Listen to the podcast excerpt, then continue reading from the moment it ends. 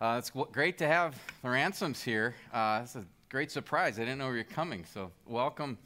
Uh, I, I serve a lot with Sean. That's the primary focus in the ministry. Serve, come alongside Sean and the team there in the Philippines. And what's been interesting, through COVID, it's actually opened up several doors into closed countries, um, closed to missionaries. So we actually, not only are there several uh, groups that I train in the Philippines, that we train in the Philippines, but also the Lord's opened up doors for some uh, pastors and church leaders in Malaysia and Myanmar. And recently, I came back from Pakistan. That's why I've got this uh, garb on. Uh, this is sort of the traditional formal wear there. Uh, the Lord opened up opportunity about a year ago. I met a man actually in the Philippines who's a pastor in Pakistan. He was there in the Philippines going to seminary, and he'd been asking us to, to come to Pakistan and, and uh, do some training there with the pastors, but the Lord just did not open up opportunity till COVID hit. And then uh, we were able to meet by Zoom. And then a couple weeks ago, I was able to travel there and actually be with uh, the men in person. And boy, it's a different experience being among the persecuted church. Um, I experienced a wide range of emotions when I was there.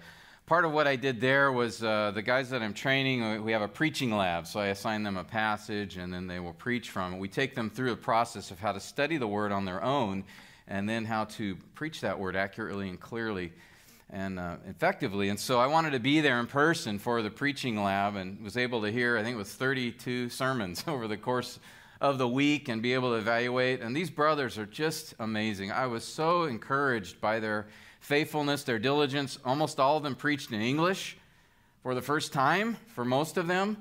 Uh, and I told them, brothers, I'm just going to w- focus on the, the content, you know, so because it was a challenge for them. But praise God, they really put the effort in. They really want to understand and proclaim God's word accurately. So I was just filled with joy, but also very humbled when I was with them. I had the opportunity also to preach at several churches um, around the country, which was also a very humbling experience. Uh, most of the churches there, they have guys with armed A K forty-sevens out in front because of the risks that are involved in gathering together. Uh, so that was a, a different um, experience for me, but just seeing again the faithfulness of the believers there to meet and gather, even amidst some of the risks that they have there. They don't worry too much about the mask issue there, I found. Uh, for some reason, they just didn't seem to have that as a high priority. Um, But I was very blessed to be also very encouraged, had the opportunity to do a couple of conferences on expository preaching with pastors there. We probably had about six or seven hundred pastors and church leaders gather for those, and they were just extremely impacted, uh, very excited, wanted to get more training. So, Sean, we're going to have to figure out what we're going to do there, because there were a few hundred of them that wanted uh, to be trained. Uh, many of them had never been exposed to this idea of context or author's flow of thought, or just the author's intent. That was new to most of them. And so a lot of opportunity there. I had a chance to meet with several pastors and their families in their homes to see what they experience on an ongoing basis, to hear their stories. But probably the most impactful part of the trip there was an opportunity the Lord gave to meet with uh, several brothers and sisters from Afghanistan who have fled into the country as a result of what has happened there. And they told me of their stories of how they had come to Christ. One family was an American soldier who had shared the gospel with them.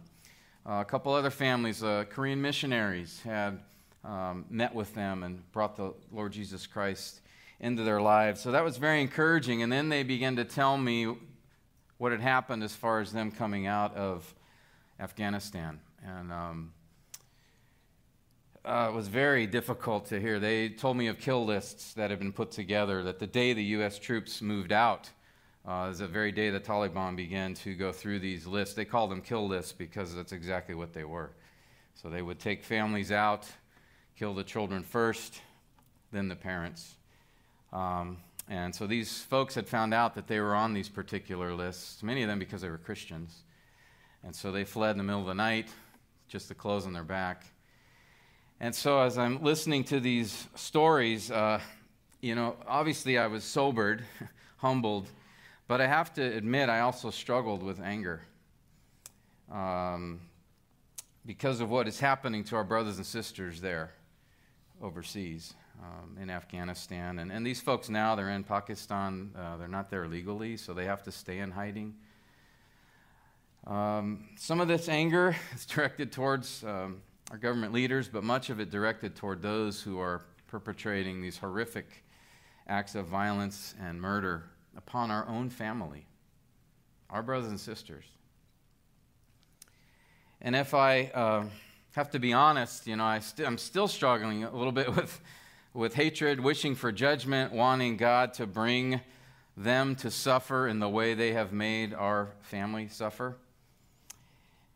Perhaps you felt this too. I, I'm not here to give political opinions or anything like that, but just to express to you what I heard and experienced when I was there.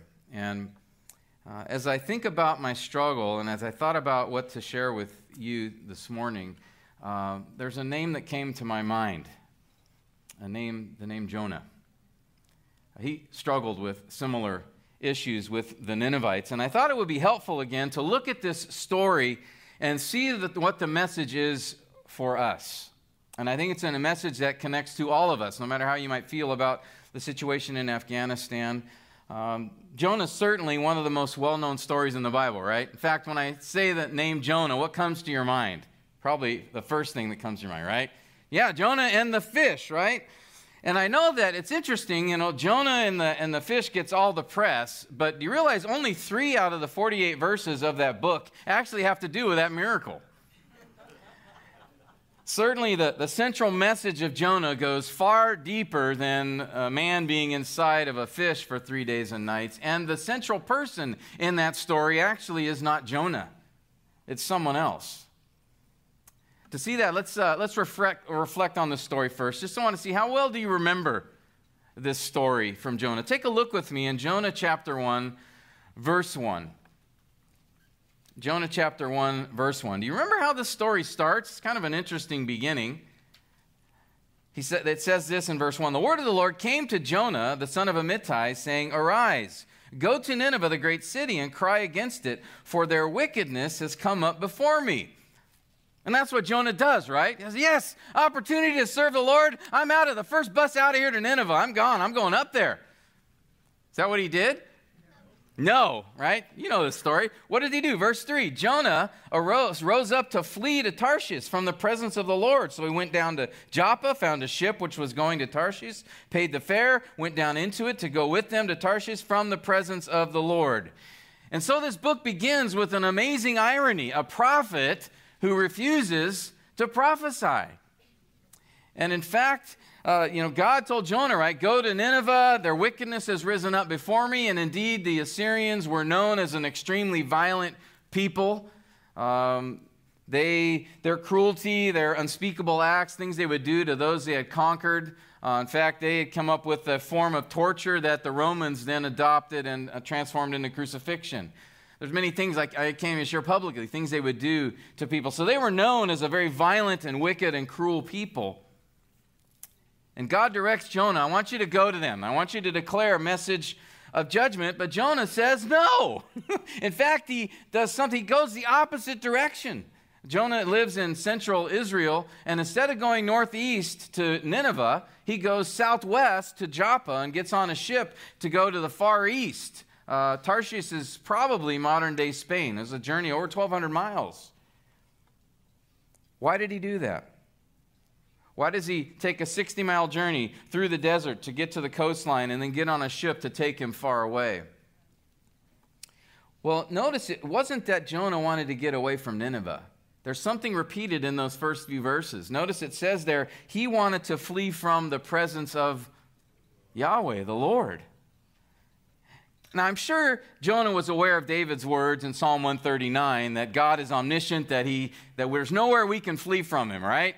Whether in heaven or hell or anywhere on the earth, there's nowhere we can flee from his presence. I'm sure Jonah knew that. I don't think he wanted to escape God's sight. He wanted to escape his service. You want me to go where? I'm going the opposite direction.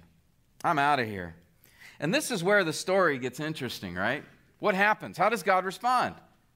Jonah gets on the ship, right? Verse four, take a look with him there. The Lord hurled a great wind on the sea, and there was a great storm on the sea, so that the ship was about to break up. And then we learn in the following verses that the sailors were full of fear and they're crying out to their gods, and they, they run to Jonah and they tell him, hey, you know, who's sleeping, get up, cry out to your God. Another irony in the book, because God's the last person Jonah wanted to talk to. And then verse seven says the sailors, right, they cast lots. They want to see what, who's, someone must be responsible for this storm. Let's find out who it is. And guess what? The lot happens to fall upon Jonah. And so they're asking him, who are you? What are you doing here? What, what's going on? And, and Jonah tells them that he is a servant of Yahweh, the God of heaven and the sea. Well, that gets their attention. And so they ask Jonah what to do. He says, throw him in. And so that's exactly what they do, right? Verse fifteen, take a look there. They picked up Jonah, threw him into the sea, and the sea stopped its raging. Then the men feared the Lord greatly, and they offered a sacrifice to the Lord and made vows. And now here, as Jonah is sinking to the bottom of the Mediterranean, here's where that, that famous, uh, you know, most famous sea creature in history shows up, right? And he swallows Jonah. Jonah's in the fish. We see that in verse seventeen. The Lord appointed a great fish to swallow Jonah. Jonah was in the stomach of the fish three days and three nights. Now, some say it's a whale that swallowed the prophet, but the Hebrew word there is is, uh, is a word for fish, a great fish. So I think it was a, a large fish that swallowed Jonah. And the miracle wasn't that the fish swallowed Jonah, right? There's others who've been found inside of large fish. The miracle was the guy's still alive after three days. And in fact, the second chapter is a, a prayer, a psalm of, of thanksgiving that Jonah delivers while inside the fish. I'm still trying to figure out, what did he use to write it out while he was in there? I, I don't know. Anyway, he got it to us. And then it says in verse one of chapter two, from inside the fish, Jonah prayed to the Lord. A little side note. Um, as I was studying this book, uh, there were some liberal scholars who claimed that the that actually Jonah was staying, that, that wasn't referring to an actual fish, but that he stayed in a place called the Fish Inn. No lie. Yeah, I laughed too when I saw that. So again, chapter two is this psalm of expression of thanksgiving and praise to God from Jonah. And then we come to the end of chapter two, verse ten. Look there with me. The Lord commanded the fish, and it vomited up Jonah onto dry land. Then chapter three, verse one. Now the word of the Lord came to Jonah the second time, saying, arise, go to Nineveh, the great city, and proclaim to it the proclamation which I'm going to tell you. So Jonah arose, went to Nineveh according to the word of the Lord. Now Nineveh was an exceedingly great city, a three days walk. Jonah began to go through the city, one day's walk, and he cried out, yet forty days, and Nineveh will be destroyed. So again, picture the scene, right? Jonah's in the fish. The fish vomits him up. I won't go into a junior high description of what that might look like, but the fish vomits him up back on the shore. Now picture that moment, right? There's Jonah. He's been inside a fish for three days. What do you think the guy looks like? How do you think he smells? He's probably hungry. He's probably thirsty. Uh, probably white as a sheet, laying in that stomach acid for three days. Probably some seaweed and other stuff stuck to him. And then God says, okay, Jonah, now are you ready to go? So he goes, right? He takes the five hundred mile plus journey up to Nineveh, which uh, is modern-day Mosul in Iraq, is where it's located, the city. And Jonah arrives there. He delivers God's message of judgment. Now, just how would these pagan Ninevites respond? What would we have expected? Here's some foreign prophet, some guy coming in and telling us about some God named Yahweh that's going to going to destroy us in forty days. Well, amazingly, take a look at verse five. Then the people of Nineveh believed in God. They called a fast, put on sackcloth from the greatest to the least of them. When the word reached the king of Nineveh, he arose from his throne, laid aside his robe from him, covered himself with sackcloth, and sat on the ashes. He issued a proclamation. And it said, in Nineveh, by the decree of the king and his nobles, do not let man, beast, herd, or flock taste a thing. Do not let them eat or drink water. But both man and beast must be covered with sackcloth, and let men call on God earnestly, that each may turn from his wicked way and from the violence which is in his hands. Who knows, God may turn and relent and withdraw his burning anger, so that we will not perish. Brothers and sisters, this is an amazing response. If we were to really understand who these people were, what their experiences were, what they worshiped, what they did to others, we'd, this is amazing. The entire city here, incredibly, they repent and believe. It says they believe, they put their trust in God, and they demonstrated that faith through acts of repentance. The putting on sackcloth and ashes. I mean, this was one of the greatest revivals in history. I don't think Billy Graham ever converted an entire city of pagan idol worshipers. This was amazing. And so in response to that, this is what God does in verse ten of chapter three. Look there. When God saw their deeds, that they turned from their wicked way, God relented concerning the calamity which he declared he would bring, and he did not do it. God showed mercy. Now, these first three chapters of this book present quite an amazing story, don't they? I mean, think about all that has taken place. We have this, this incredible calming of the great sea of the Mediterranean. We have a, a prophet, who, Jonah, who obeys, who repents, it seems, and, and obeys. And we have the Ninevites who come to the Lord in faith and repentance. And then we have a large fish no longer suffering from indigestion. I mean, it's, it's an incredible story, really. And we think, wow, this would end nicely here. Jonah carries out the task. The people of Nineveh repent. Wow. This is incredible. But notice, there's another chapter. The story's not finished yet. As we arrive at the end of chapter three, there should be a question that's nagging the reader, that's nagging us. And that is this. Why did Jonah refuse to obey God in the first place? I mean, you would think what he felt about these Ninevites, he would be glad to go and, and proclaim this message of judgment, right? Why did he refuse? And then even get on a ship and, and take a perilous journey as far away from God as he could get. Why did he go in the opposite direction? Did he fear persecution from these ruthless Assyrians? Perhaps even death. Did he realize, you know, if I go there, they're not going to listen to me. This mission is, is pointless. Why should I go? It's a long journey. It's a difficult journey. Maybe he was just done with the hard life of being a prophet. What was it?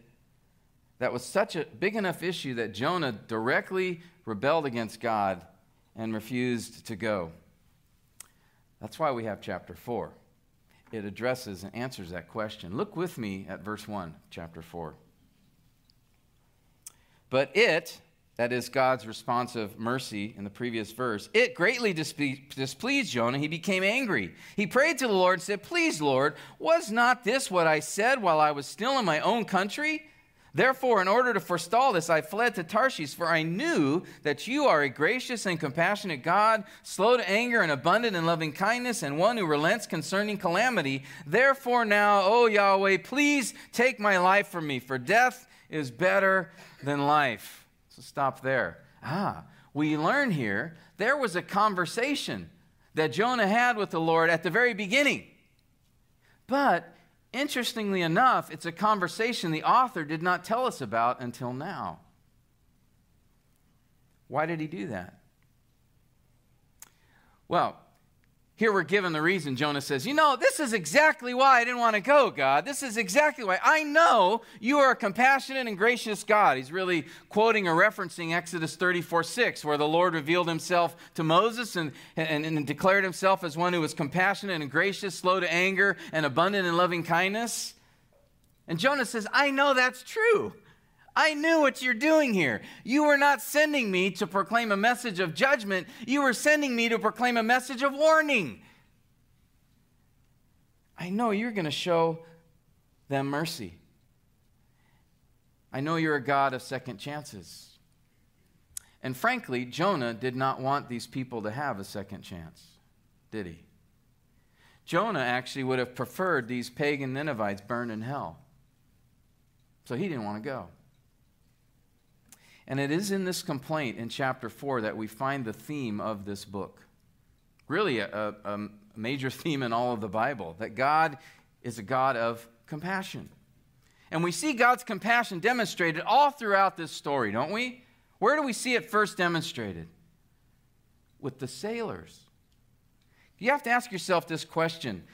Was that storm for Jonah or for the sailors?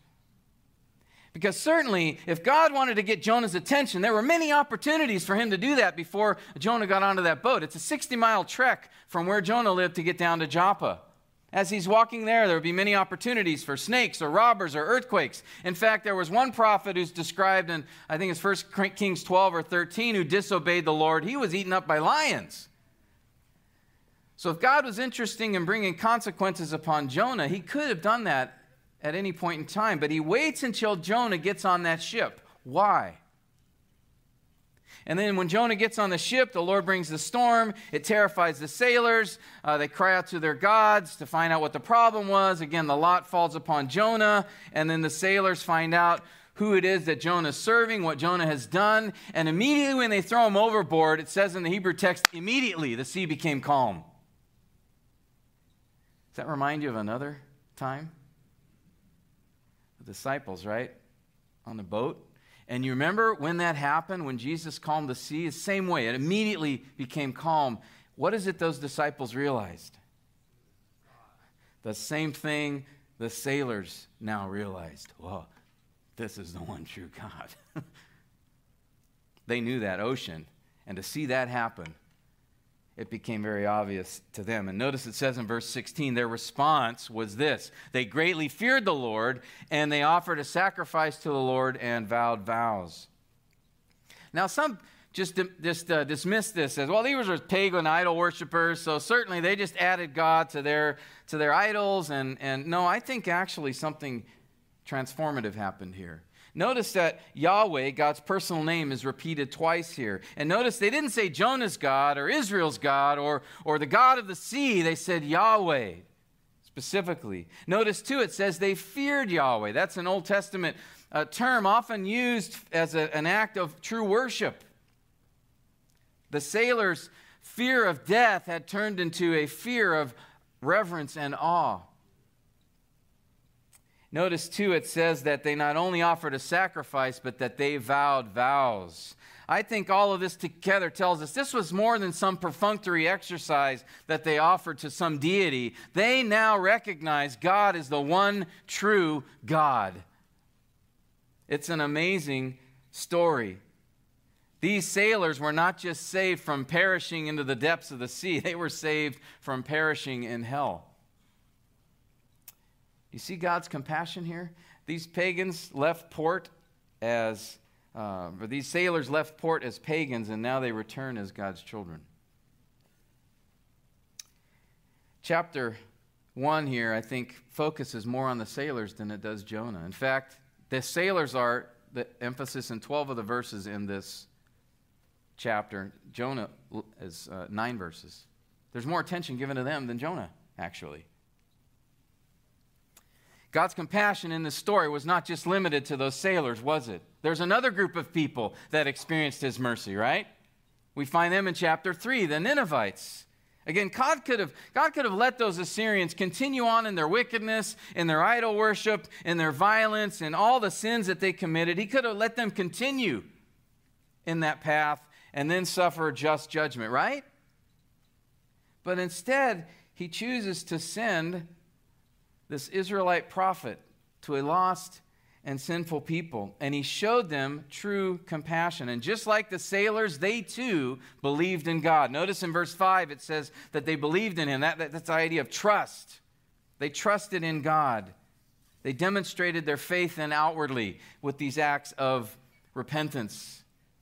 And as Jonah three ten says, God did not bring judgment, the judgment that he had said he would bring, but they repented. They put their trust in him. They believed amazingly.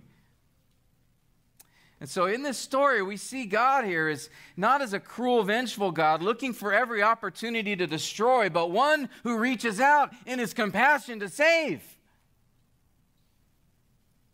But God's compassion didn't end with the sailors and the Ninevites in this story, did it? There's someone else who experienced it as well. Who's that? Jonah himself, right? The prophet experienced it. Because you remember again how this story begins. He's running away from God in direct disobedience. He gets on this ship. He's trying to get as far away from God as possible. And normally prophets don't get away with that kind of a response, right? So he gets on this ship. The sailors throw him overboard. God sends this fish to rescue Jonah, not punish him. If God wanted to punish Jonah, he would have sent a great white shark, right? But he sends this fish, the most unique life vest in history, actually. Fish swallows Jonah, preserves his life, and as Jonah is sinking to the bottom of the Mediterranean and, and he's swallowed by this fish, Jonah cries out, Lord, I, I prayed and you heard my voice. Jonah experienced God's compassion firsthand. And God shows compassion to this guy not just once in this story, but twice. And we see the second time in chapter four. Take a look with me at verse four in chapter four. After God told, or Jonah told God he wanted to die because of his anger and because of how the Ninevites responded and because of how God responded, he said, I just want to die. Verse four, Yahweh said this, do you have a good reason to be angry? Then Jonah went out from the city and sat east of it. There he made a shelter for himself and sat under it in the shade until he could see what would happen in the city. So the Lord God appointed a plant, and it grew up over Jonah to be a shade over his head and to deliver him from his discomfort. And Jonah was extremely happy about the plant. But God appointed a worm when dawn came the next day, and it attacked the plant, and it withered. When the sun came up, God appointed a scorching east wind. And the sun beat down on Jonah's head so that he became faint and begged with all his soul to die, saying, death is better to me than life. Okay, stop there a minute. Jonah, Jonah gets so angry at God's response, he, he stomps out of the city, and, and he ignores God's question even. Jonah, do you have a right to be angry? Pugh. He does it again. He walks away from God. He goes up on the, on the hill, and he sits down, and he camps there. Now, again, this is in Mosul, Iraq. It can get up to one hundred thirty degrees in the summer. Pretty hot place. And then we, of course, read here how God causes this plant to grow miraculously over Jonah's head, and it, and it shades him as some large vine or ivy plant, something that was large enough to provide him shade. It seems, again, Jonah, God's showing compassion to this guy, right? By bringing him this relief from the heat of the sun. Notice it says in verse six, the plant grew up over Jonah to be a shade over his head. Earlier, God had delivered Jonah from drowning by sending the fish. Here it appears God is again delivering Jonah from the heat by sending this plant. Or is something else going on here? Notice in verse six, there's a second purpose statement that the author gives why God sent the plant. Look there, he says, the plant grew up over Jonah to be a shade over his head and, listen, to deliver him from his discomfort. Now, at first, that sounds like it's the same thing, right? God's providing this, this shade for him so that he's not suffering the heat. The N I V translates that phrase that to ease his discomfort. The E S V says this, to save him from his discomfort. In fact, if you have a, an E S V Bible, you may notice that the word there, uh, that it indicates the word, it's to save him from his discomfort. God's compassion here wasn't providing that plant. Because what happens the next day? The worm comes, the plant dies, right? Uh, he sent the plant not just to shade Jonah, but to save Jonah. But to save him from what? Uh, a couple translations, the New American Standard E S V have to save him from his discomfort. The Net Bible says to save him from his misery. Now, I mentioned the E S V Bible a minute ago. Those of you who have one, you may have a footnote there by that word discomfort. Now I see who has E S V Bibles, the ones that look down. No, it's a great translation. And here's what makes it one. Because notice there's a footnote next to discomfort. It says actually literally evil. It's a Hebrew word that's used throughout this book, the Hebrew word ra'ah, which means evil. Evil that someone does or evil or bad, something bad that happens to a person. Now, that's an interesting statement. Should we literally read it as this? God sent the plant to save Jonah from his evil. Hmm. Hold that thought a minute. Here's where we get to the heart of the story. You see, God was more interested, more than, than rescuing Jonah's body from the heat of the sun. He wanted to rescue Jonah's burning heart from the heat of his anger, among other things. He wanted Jonah to understand what is true compassion. Certainly, again, the Lord could have let Jonah sit out there in the heat and sulk as he's sitting outside of the city. He could have let this prophet go on in his wicked, hateful attitude towards the Ninevites. He could have judged this rebellious prophet who not only once ignored God and walked away, but twice in this story. But instead, God shows compassion upon him and brings circumstances in this situation in order to show Jonah his own heart. Look with me again at verse one, chapter four. Notice it says there, it greatly displeased Jonah, and he became angry. Now, the word there for anger is this burning, furious. As he was irate. He was hot. Why was he so furious? Again, verse one says uh, there, it greatly displeased Jonah. What is the it? Well, exactly what happened in the previous verse. God showed mercy on the Ninevites, and it, that greatly displeased Jonah. And so he's so angry, he says, God, just kill me. That's pretty, that's, that's a lot of anger. There's another irony here. If you remember, you remember Elijah when he fought the prophets of Baal at Mount Carmel? And, and after that great victory, he, he goes out into the wilderness and he realizes Ahab and Jezebel are still on the throne, that the people are just going to continue on in their Baal worship. And Elijah there said the exact same words Jonah said here. Basically, take out my life. Lord, take my life. I want to die. And the irony is there Elijah wanted to die because the people were going to continue in their sin. Here Jonah wants to die because the people repented of their sin.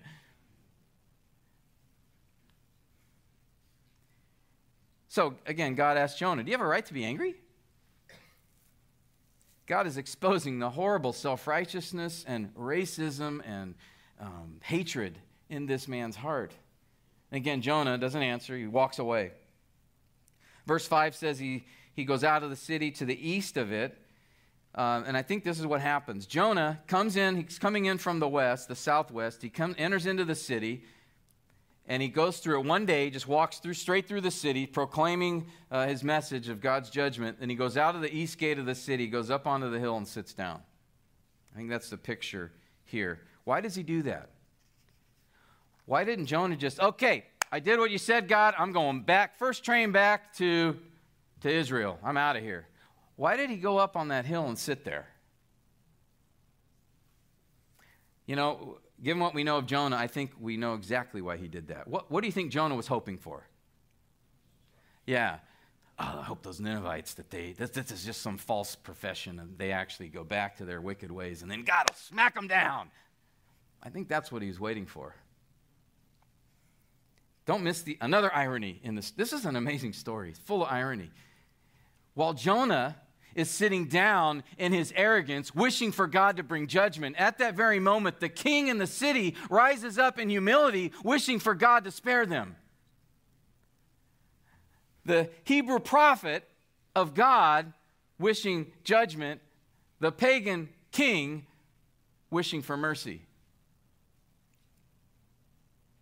Now, before we think, well, didn't Jonah have a change of heart? I mean, he did obey the Lord, and, and when God told him that second time to go, yeah, his actions changed, but not his attitude. In fact, the author points out to the, us in chapter three that the Nineveh, city of Nineveh was a three days walk. How many days was Jonah in the city? One. He just went right on through. What was the content of his sermon, by the way? And I think this contains the whole of his sermon here. Yet forty days and then it will be destroyed. Just five words in Hebrew. And now he's mad at God for showing mercy. Do you think his heart really changed? No. No. He did the job that God gave him to do for the most part. But he still did not want that job to have been effective. Go back to Jonah four one for a moment. Notice that phrase there, it greatly displeased Jonah. That word translated as displeased is that Hebrew word ra'ah that I mentioned before, evil. Literally, this verse says this, and he repeats that word twice. It was evil to Jonah, a great evil. What was evil? God's mercy. To Jonah, that was the evil thing in this book. It's incredible for him to accuse God of being evil. because of how he showed mercy. This guy was messed up. He thought God was doing something wicked. That word ra'ah really ties this whole story together. It's used throughout the book. Again, it's a word that is translated as, it means evil. Evil that a person is, uh, or evil that happens to a person. Let me just, help, follow me for a minute here, how the author uses this word throughout the book. If you look back at the second verse of chapter one, it says there, the wickedness, or ra'ah, of the Ninevites had come before the Lord. So that's why he sent Jonah. Then in verse seven, the sailors say this, let us cast lots so we may learn on whose account this ra'ah, this calamity, has come upon us. And then again in verse eight, they ask Jonah, tell us on whose account has this ra'ah, this calamity, come upon us? And then after hearing Jonah's message, the king of Nineveh tells the people of Nineveh to that each of you need to turn from your ra'ah, from your wicked ways. And then verse ten, it says, God relented concerning the ra'ah, the calamity he was about to bring. And then we come to verse one where God, Jonah says God's action was a ra'ah, a great ra'ah, a great evil. And then don't miss this, verse six. Jonah four six says, God brought the plant to deliver Jonah from his ra'ah. One commentator said, the greatest evil in the book is Jonah. Martin Luther said that Jonah was worse than the Ninevites because he tried to keep heaven from them. And so when God brings this plant, it's really an object lesson to Jonah to save him from his evil. He's showing compassion. He wants Jonah to see his terrible, wicked, self-righteous, proud, racist heart. And so he sends this plant to get Jonah's attention. And, and when he sent the plant, remember how Jonah responded? It says he was happy, very happy. Now, now Jonah's happy about something. But then the, the worm or grub or whatever it was comes up, chews up the plant the next day. And then God not only removes the plant, he, he brings that hot wind.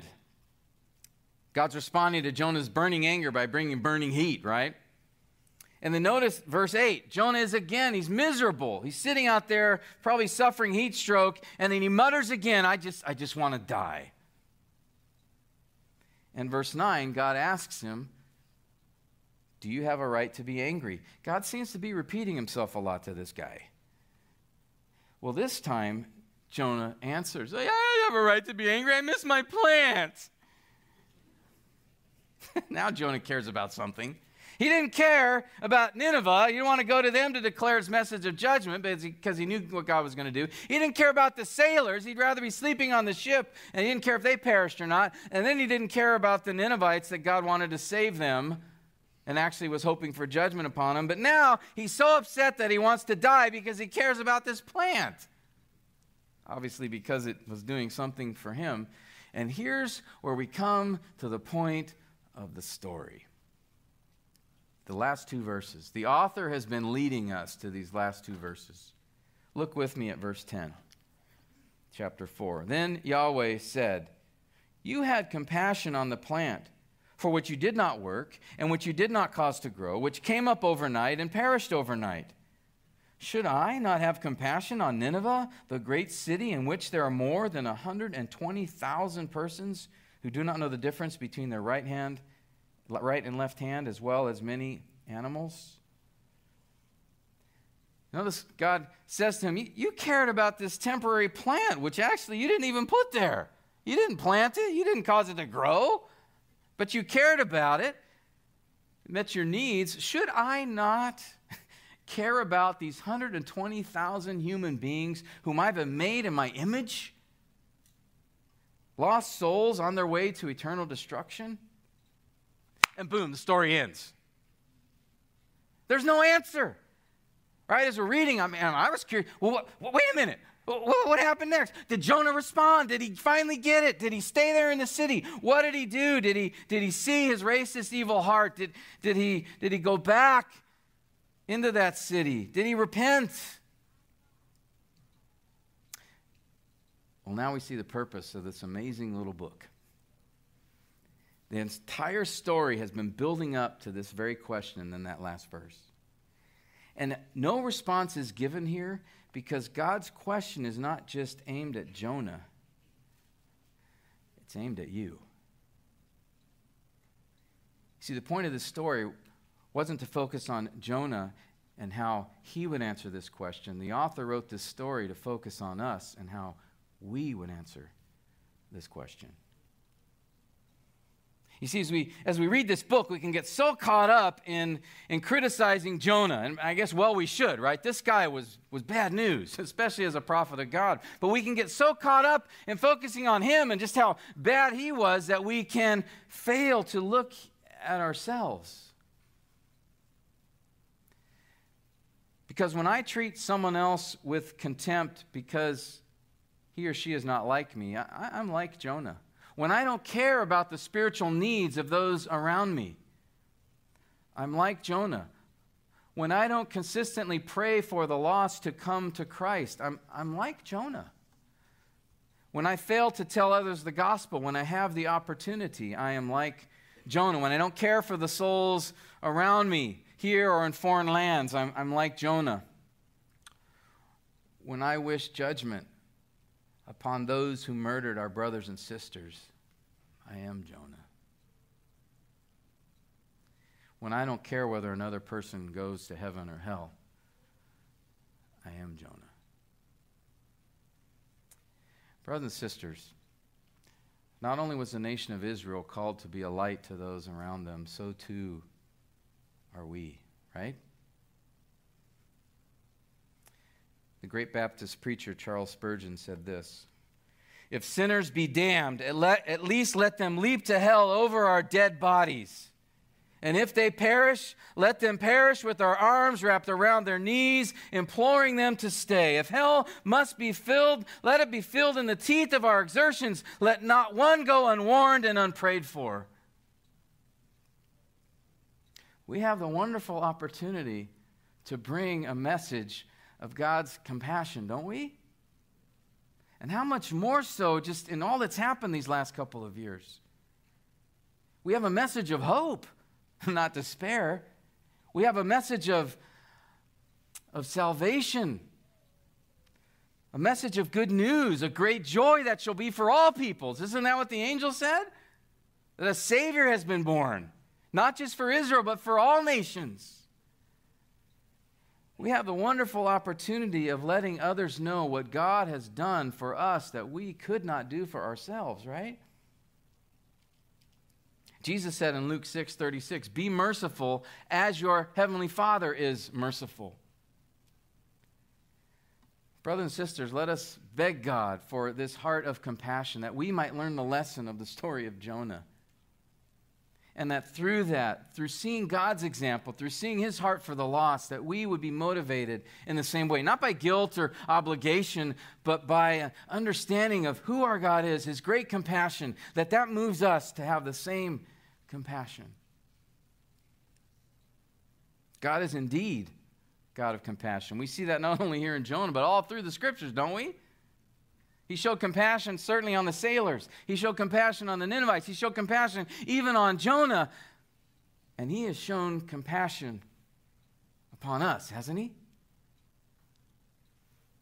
We're just like those Ninevites, honestly.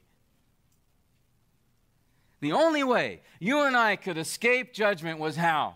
Through our own efforts? Because we figured it out? No.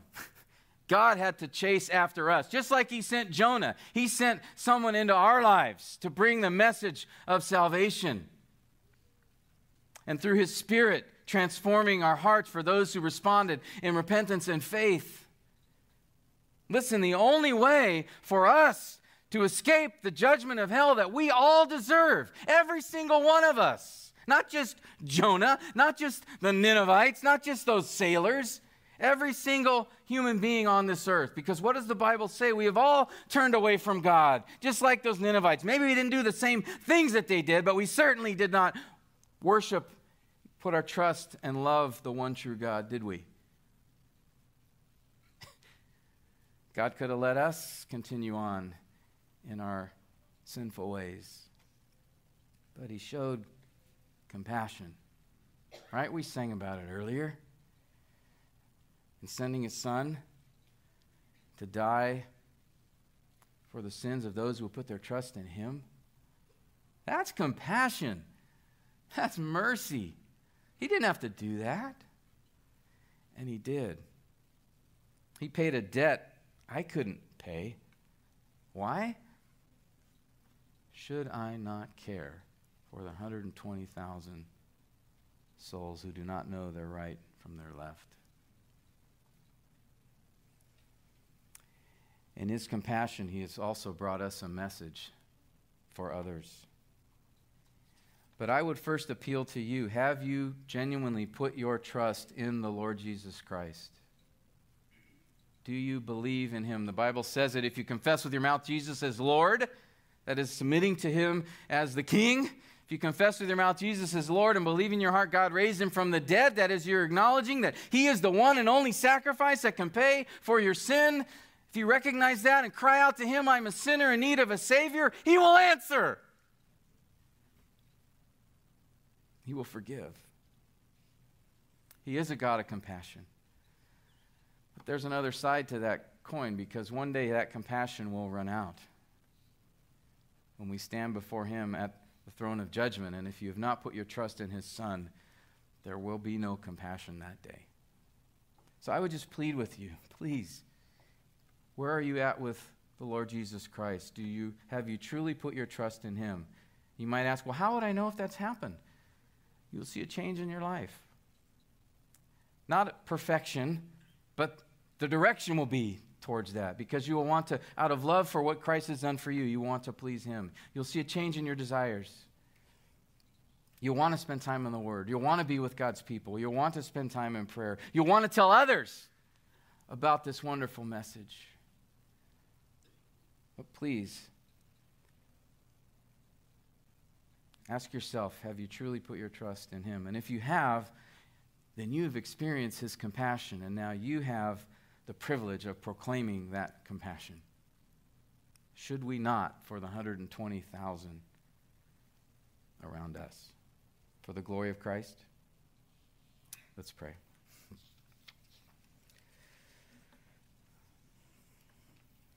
Lord, thank you for this story.